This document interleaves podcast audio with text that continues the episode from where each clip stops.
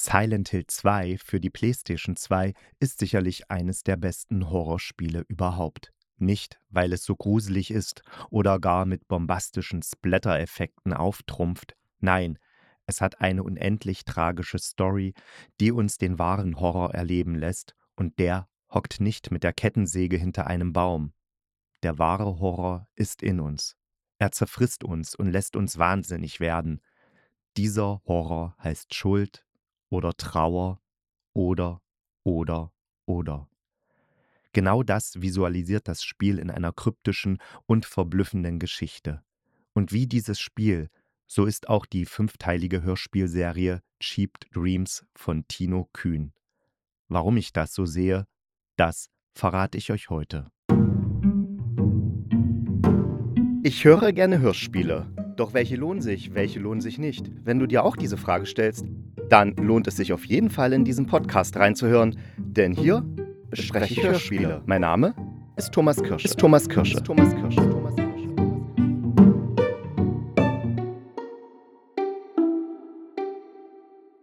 Ihr habt es ja meiner kleinen Eingangssequenz bereits entnommen. Ich möchte heute Sheep Dreams besprechen. Das ist eine Hörspielreihe von Tino Kühn. Also er hat die geschrieben und auch die Regie geführt. Die Reihe hat fünf Teile und jeder Teil ist so circa eine halbe Stunde lang, produziert vom SWR im Jahr 2024. Und in Sheep Dreams geht es um Sophie Bergmann, das ist eine Podcasterin, also die arbeitet fürs Radio und will da einen Podcast machen über eben Sheep Dreams. Das ist so ein neues Start-up, was total gehypt ist und vor allen Dingen ihr Produkt Quando. Und da habe ich dann erst, als es so losging, gedacht, na, das ist so eine Thriller-Sache.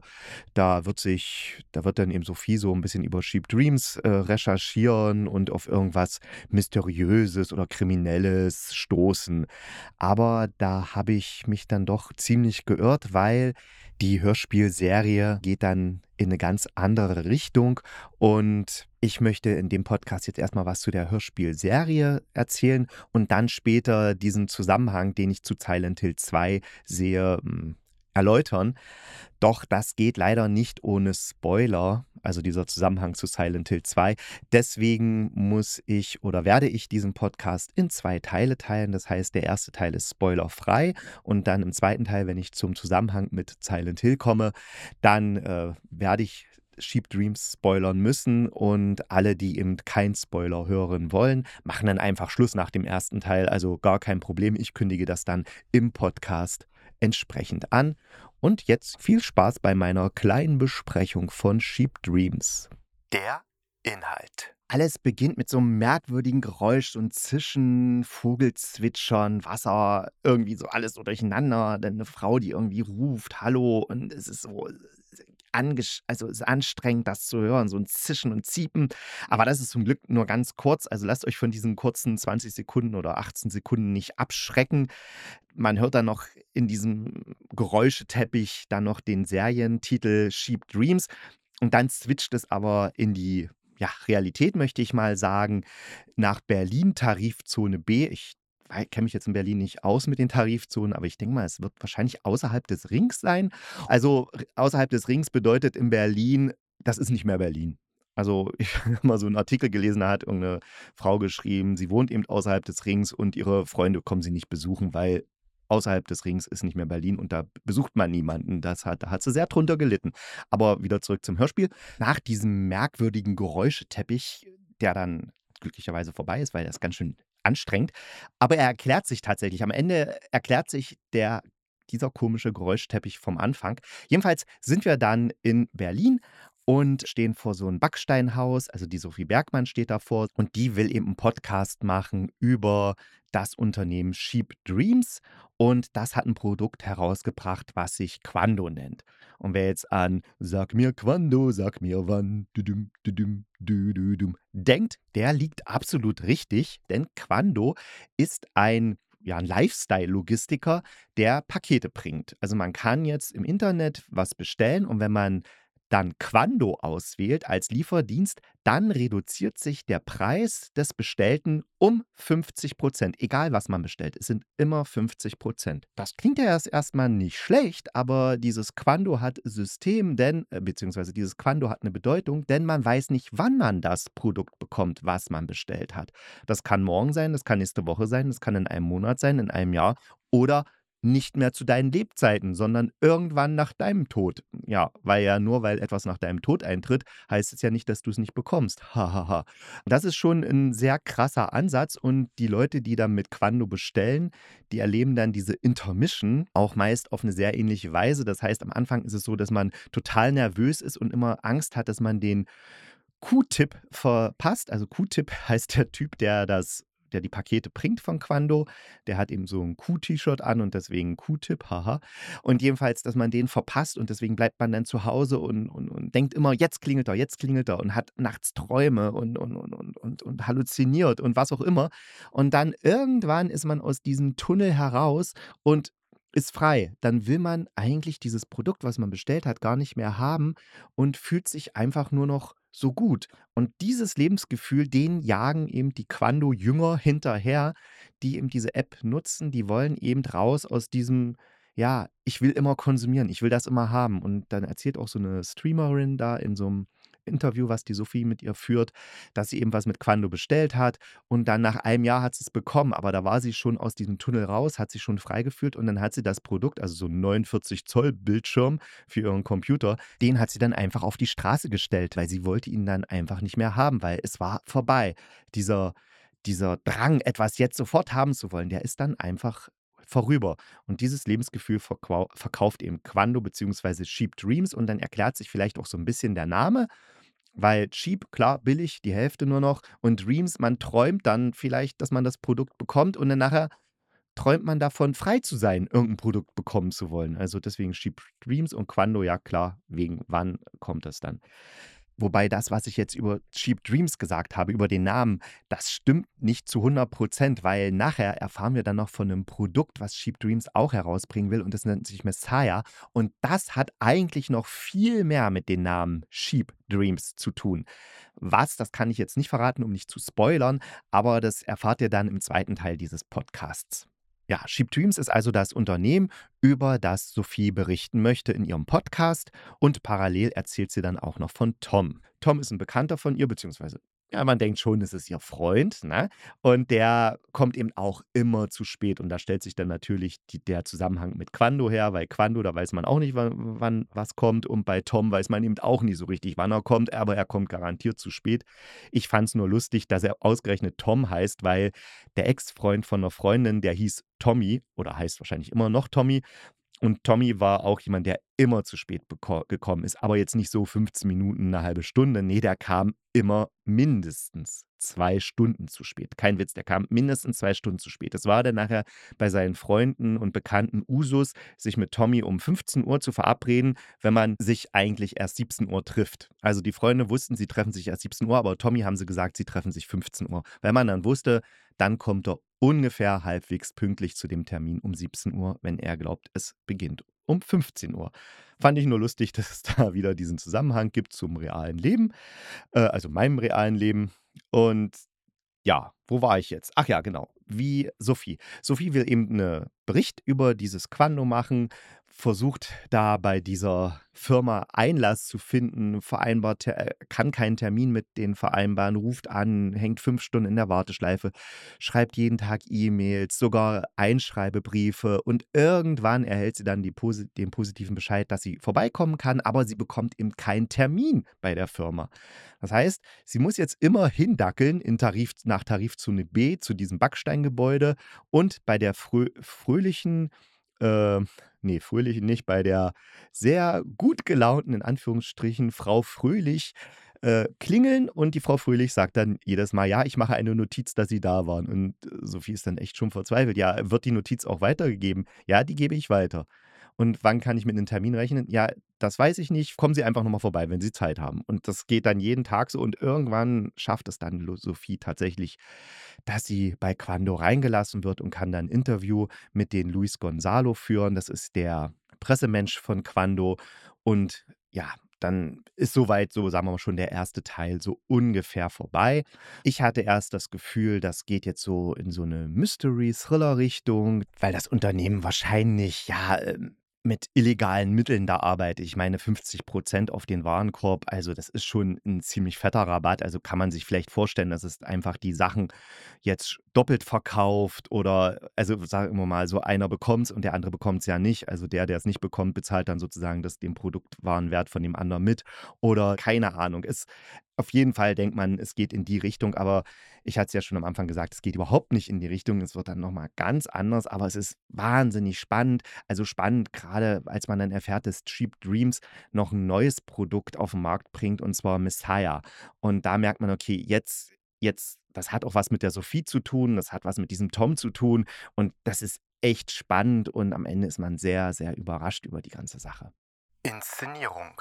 Inszeniert ist das Hörspiel als Recherche-Podcast und da kennen wir ja schon andere wie Jume Leaks oder auch Mia Insomnia. Das sind ja alles solche Hörspiele, die so daherkommen, als wären sie ein realer Podcast. Und da wechseln sich dann eben die Erzählung der Protagonistin, also die jetzt erzählt, wo sie gerade lang ist, um sozusagen ihrem Publikum zu beschreiben, äh, was sie gerade sieht. Dann mit Interviews und Rückblenden und äh, so Ausschnitte aus den Medien, Zeugenaussagen. Das wechselt sich dann alles so ab. Kann man sehr gut folgen. Und gerade am Anfang ist es so inszeniert wie eine Komödie teilweise. Also, es ist wirklich sehr unterhaltsam, wie diese Einlassdame von Cheap Dreams, die Sophie immer abwimmelt, beziehungsweise wie wie trocken die reagiert. Also, ich ich liebe diese Figur, diese Frau Fröhlich heißt die tatsächlich.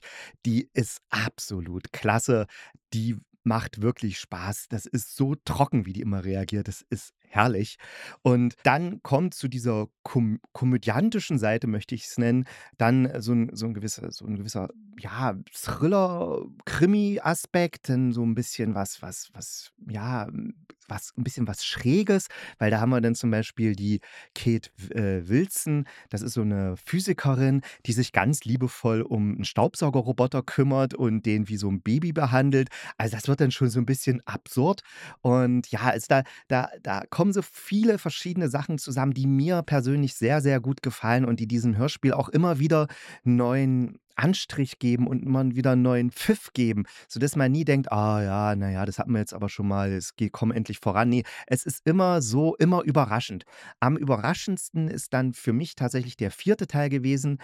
Äh, nicht unbedingt positiv überraschend, weil da wird dann doch extrem viel geschnitten und ganz viele Schnipsel so zusammengebracht und so Ausschnitte. Da ist viel verzerrt und viel mit so technischen Fehlern drauf, also o hm, natürlich mit Absicht technischen Fehlern draufgesetzt.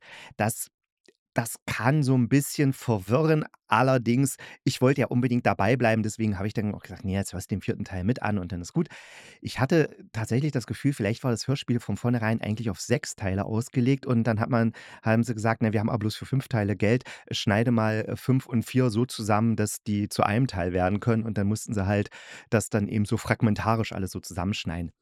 Klingt jetzt schlimmer, als es nachher im Endeffekt ist. Also ich denke mal, andere werden da werden da drüber wegsehen. Mir ist es nur so aufgefallen, dass der so ein bisschen rausfällt, dieser Teil. Soweit zur Inszenierung. Komme ich noch zu den Mitwirkenden. Die Mitwirkenden. Alle Mitwirkenden leisten hier wirklich super Arbeit. Also, ist es wirklich ganz fantastisch, wie sie hier vor dem Mikrofon performen. Man man glaubt es wirklich. Ich denke mal, das liegt auch vorwiegend daran, dass eben der Tino Kühn so tolle Dialoge und tolle Erzähltexte geschrieben hat, die einfach genau die richtige Balance finden zwischen Informationstransport und auch, äh, ja, realistischer Wirkung der Figur. Also, es gibt ja ganz viele Hörspiele, wo einfach man denkt: „Warum redet die Figur so? Warum erzählt die das jetzt? Es passt gar nicht zu ihr.“ Und hier, das passt einfach alles wie die Faust aufs Auge. Zu jeder Figur, zu jedem Charakter passt, wie er spricht und was für Informationen er uns gibt oder was für Informationen er uns nicht gibt. Und da hat der Tino Kühn einfach richtig, richtig tolle Arbeit geleistet. Tino Kühn sagt vielleicht den einen oder anderen Hörspielfreunden was, die das Hörspiel Krach kennen. Das geht da so um Mann und 'ne Frau, die in so 'ne schicke Altbauwohnung im angesagten Viertel der Stadt einziehen und dann äh, ja, dann so es ist 'ne so 'ne Satire-Komödie, würde ich fast sagen, die wo dann so die ganzen ein ja, wie man sich zum Leben verhält, so aufeinanderkrachen von den beiden und eben die Beziehung dann auf den Prüfstand steht, ja. Also, ja, ich mir hat's gefallen. Ich hatte es damals gehört, aber das war schon vor meiner Zeit als Hörspielkritiker, deswegen habe ich es auch nicht besprochen. Aber ich kann mich erinnern, dass es mir ziemlich gut gefallen hat. Aber Cheap Dreams ist jetzt Tino Kühns Meisterstück. Also auf jeden Fall. Da tragen natürlich dann auch die anderen mit, mit, mit, Mitwirkenden äh, dazu bei. Also zum Beispiel die äh, Alice Dwyer, die die Hauptrolle spielt, die Sophie Bergmann und Alice Dwyer. Da googelt die mal, wenn ihr das Gesicht seht, dann denkt ihr, ach ja, die ist das. Also eine sehr bekanntes Filmgesicht, Film- und Fernsehgesicht, aber auch im Hörspiel jetzt nicht äh, untätig. Zum Beispiel hat sie bei Bodo Traber Paradise Revisited hat sie mitgemacht oder bei Volker Kutscher Der nasse Fisch. Und man merkt einfach, sie kann richtig gut mit ihrer Stimme umgehen und es wirkt total, ja, wie sagt man, glaubhaft, authentisch, wie sie das spricht, besonders danach am Ende, wo sie ja dann so zerbricht. Also ganz toll. Dann komme ich zu meiner Lieblingsfigur, der Frau Fröhlich, und die wird gepsch gesprochen von Patricia Cialkowska. Und die ist wirklich, ach, herrlich, wie wie die das macht. Das ist so schön, diese diese diese Rotzigkeit, ohne angreifend zu sein dabei, sondern immer so eine bestimmte Neutralität zu haben. Also, so was tro eher eben das Trockene. Das ist echt echt ganz großes Ohrenkino, was sie da macht. Man kennt sie vielleicht aus, ähm, „Eine von vielen“, das ist ein Hörspiel, oder „Danziger Tassen“ oder „Tod im Leben“ von Mona Winter, auch ein Hörspiel vom RBB. Ja, und aus dem Fernsehen kennt man sie auch, also „Underdogs“ oder „Ein Fall für zwei“ oder „Nord-Nord-Mord“ oder „Küstenwache“ und „Tatort“. Also, ja, ich meine, das deutsche Fernsehen besteht ja eh nur aus Tatort. Ist jedenfalls richtig, richtig toll. Ich mag sie sehr, sehr gerne. Dann, äh, auch eine Figur, die ich toll finde, ist der Piet Peter T. Der wird von Thomas Sarbacher gesprochen. Und Thomas Sarbacher auch bekanntes deutsches Fernsehgesicht. Ja, ich sage jetzt nicht, wo er überall mitgespielt hat, weil da wäre ich morgen noch nicht fertig. Aber auf jeden Fall macht er es herrlich, wie der diesen wütenden Mann die ganze Zeit spielt, der dann, der macht dann auch Werbung für Cheap Dreams und sagt, wie ihn doch die Intermission, also diese Wartezeit auf den Artikel, wie ihn die doch entspannt hat und wie toll das ist. Und während er diesen Werbespot dreht, macht jemand im Hintergrund, also irgendwo Nachbar, seinen Laubbläser an und, der, und, der, und während er so ganz sanft redet, dreht er plötzlich voll auf und schreit ihn dazu. Er wird einen Werbefilm, was soll der Krach, so ein Scheiß? Also richtig, richtig toll, dieser, dieser Switch dann auch. Und nicht zu vergessen, m, die Figur Luis Gonzalo wird von Felix Strobel gesprochen und ah, der, der hat eben so einen Mutterkomplex, dieser Felix, also der nicht der Felix Strobel, sondern der Luis Gonzalo.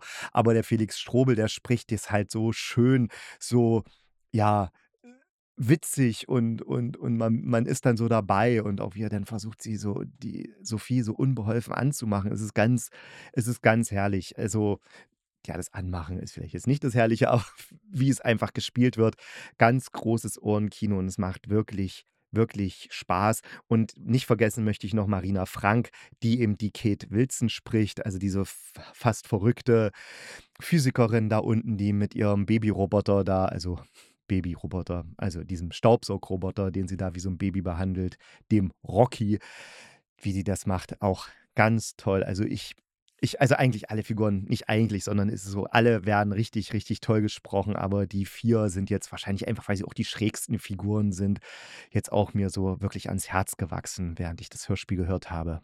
Mein Fazit. Also keine Angst, der Podcast ist noch nicht vorbei. Es gibt natürlich noch einen zweiten Teil, wo ich dann die tieferen Zusammenhänge noch erkläre. Allerdings gibt es ja da Spoiler und deswegen werde ich jetzt erstmal sozusagen auf der spoilerfreien Seite dieses Podcasts mein Fazit ziehen und dann noch zum zweiten Teil kommen. Also jetzt erstmal mein normales Fazit. Es ist eine unheimlich unterhaltende Hörspielserie. Sie ist sehr spannend. Sie ist von der Tonqualität richtig toll. Also es macht sehr viel Spaß zuzuhören. An einigen Stellen finde ich es vielleicht ein bisschen übertrieben mit diesen technischen Störungen. Also im vierten Teil, wo da manchmal dieses Zwitschen und Zicken und Knacken draufgelegt ist. Da hätte ich mir tatsächlich ein ganz kleines bisschen weniger gewünscht. Aber das sind ja natürlich auch so Präferenzen, die man dann selber hat. Ansonsten wirklich tolle Darstellerinnen und Darsteller, eine sehr spannende, sehr emotional bewegende Story, die wirklich es schafft, Thriller-Elemente, Krimi-Elemente, mit Komödie und und und ganz tiefem Herzschmerz zu verbinden. Wirklich, ich bin extrem beeindruckt und ich behaupte jetzt einfach mal, das ist eins der besten Hörspiele, was ich in den letzten Jahren gehört habe. Wirklich, einfach weil es alles aus meiner Sicht alles richtig macht, weil es mich unterhält und mich auch bewegt. Und das schaffen nur ganz, ganz wenige Hörspiele. Deswegen meine absolute Empfehlung, hört es bitte an. Achtung, Achtung, ab jetzt gibt es Spoiler. Bitte schalten Sie Ihren Podcast-Empfänger aus, wenn Sie keine Spoiler hören wollen. Ansonsten hören Sie weiter zu. Tschüss. Ab jetzt gibt es Spoiler, also bitte jetzt ausschalten, so wie es auch die Stimme schon gesagt hat. Ansonsten gerne weiter zuhören. Also ich habe ja eine Verbindung zwischen Cheap Dreams und Silent Hill festgestellt. Ich glaube nicht, dass die beabsichtigt ist, sondern das ist jetzt, glaube ich, einfach Zufall, aber mir ist die doch so stark ins Auge gesprungen, dass ich darauf jetzt eingehen möchte.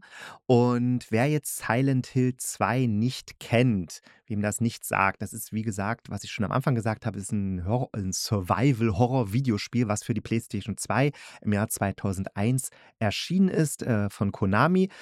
Und es gilt gemeinhin als eines der besten Spiele des Genres und ist bekannt für seine tiefgreifende Story, Atmosphäre und psychologischen Horror. Die Handlung, die dreht sich eben um James Sunderland, der einen Brief von seiner verstorbenen Frau Mary erhält, in dem sie ihn bittet, dass er sie in Silent Hill trifft. Und allein das ist ja schon mal so ein Mindfuck. Sache gewesen damals, als ich das angefangen habe zu spielen, dachte ich, wie, der kriegt einen Brief von seiner toten Frau hat er ein Jahr gebraucht, bis der bei ihm ankommt oder so oder was auch immer. Also es war so, so boah. Und dann geht er eben in diese Stadt. Ja, da sind dann eben so Monster und sowas. Dann begegnet er noch anderen Charakteren, die, eigen, die alle so eine eigene dunkle Vergangenheit haben und so komisch sind und wo man merkt, mit denen stimmt allen irgendwas nicht. In der Handlung geht es eben um Themen wie Schuld, Trauer und Erlösung.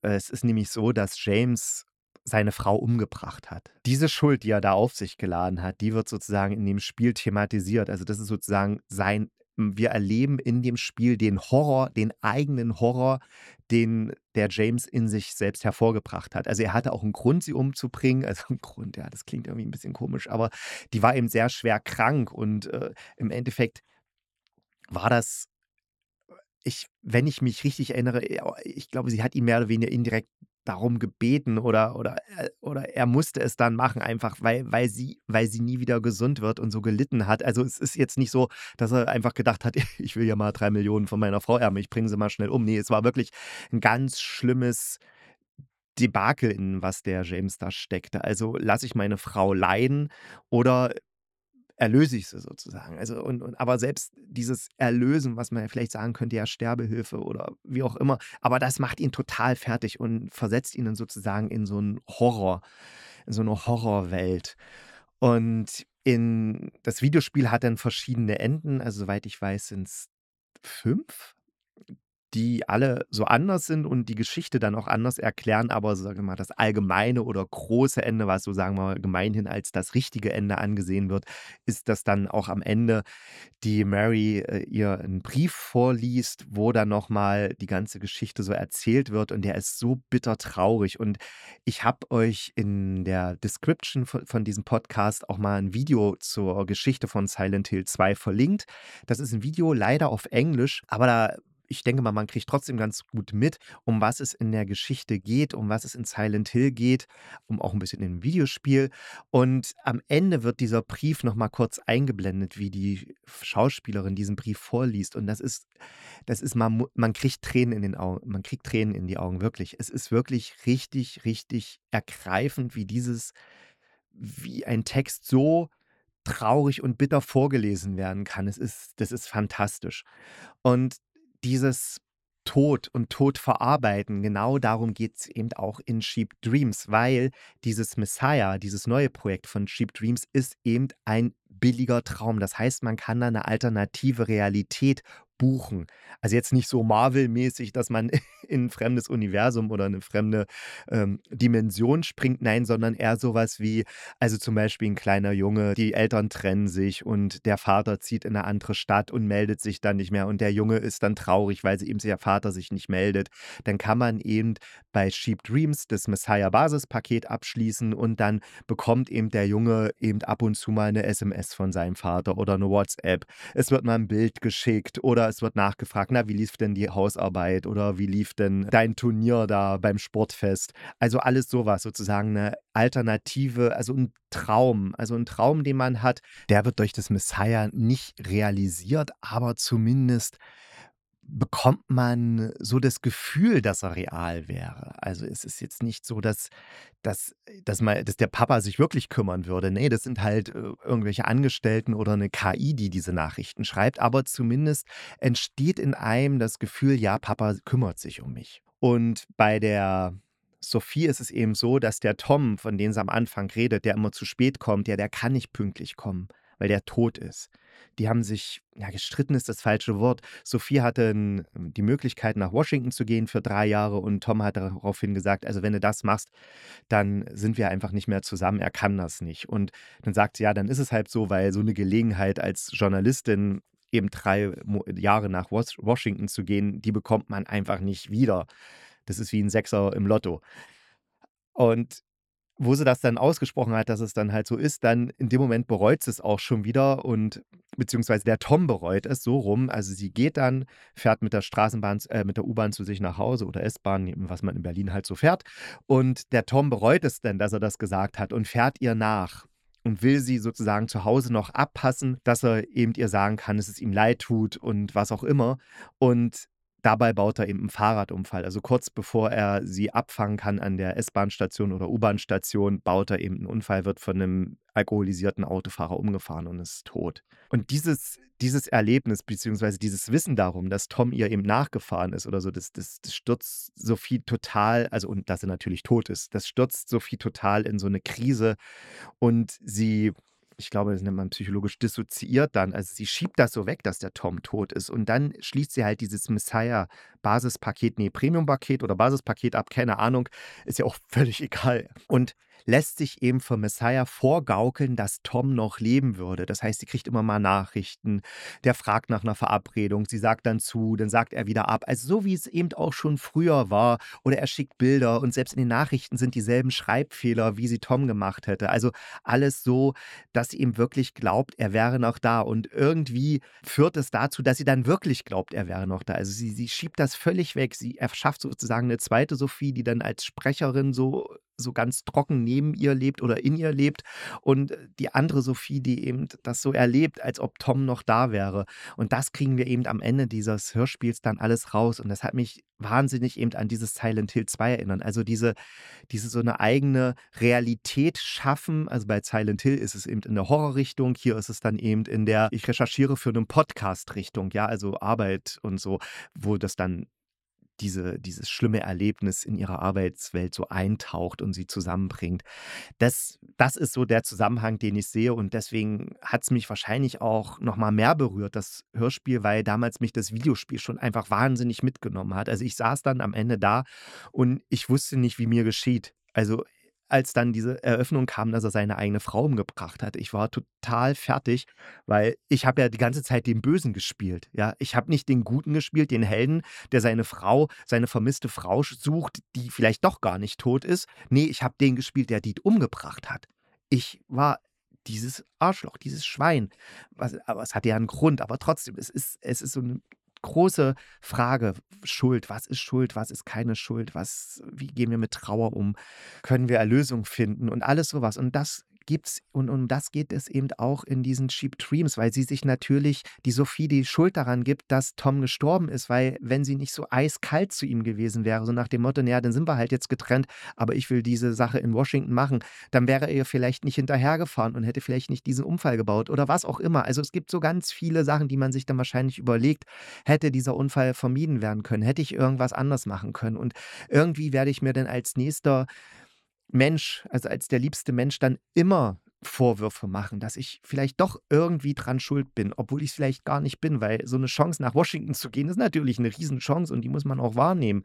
Und, und Tom hätte wahrscheinlich auch eingesehen, dass es geht und man hätte drüber geredet und man hätte irgendeinen Weg gefunden.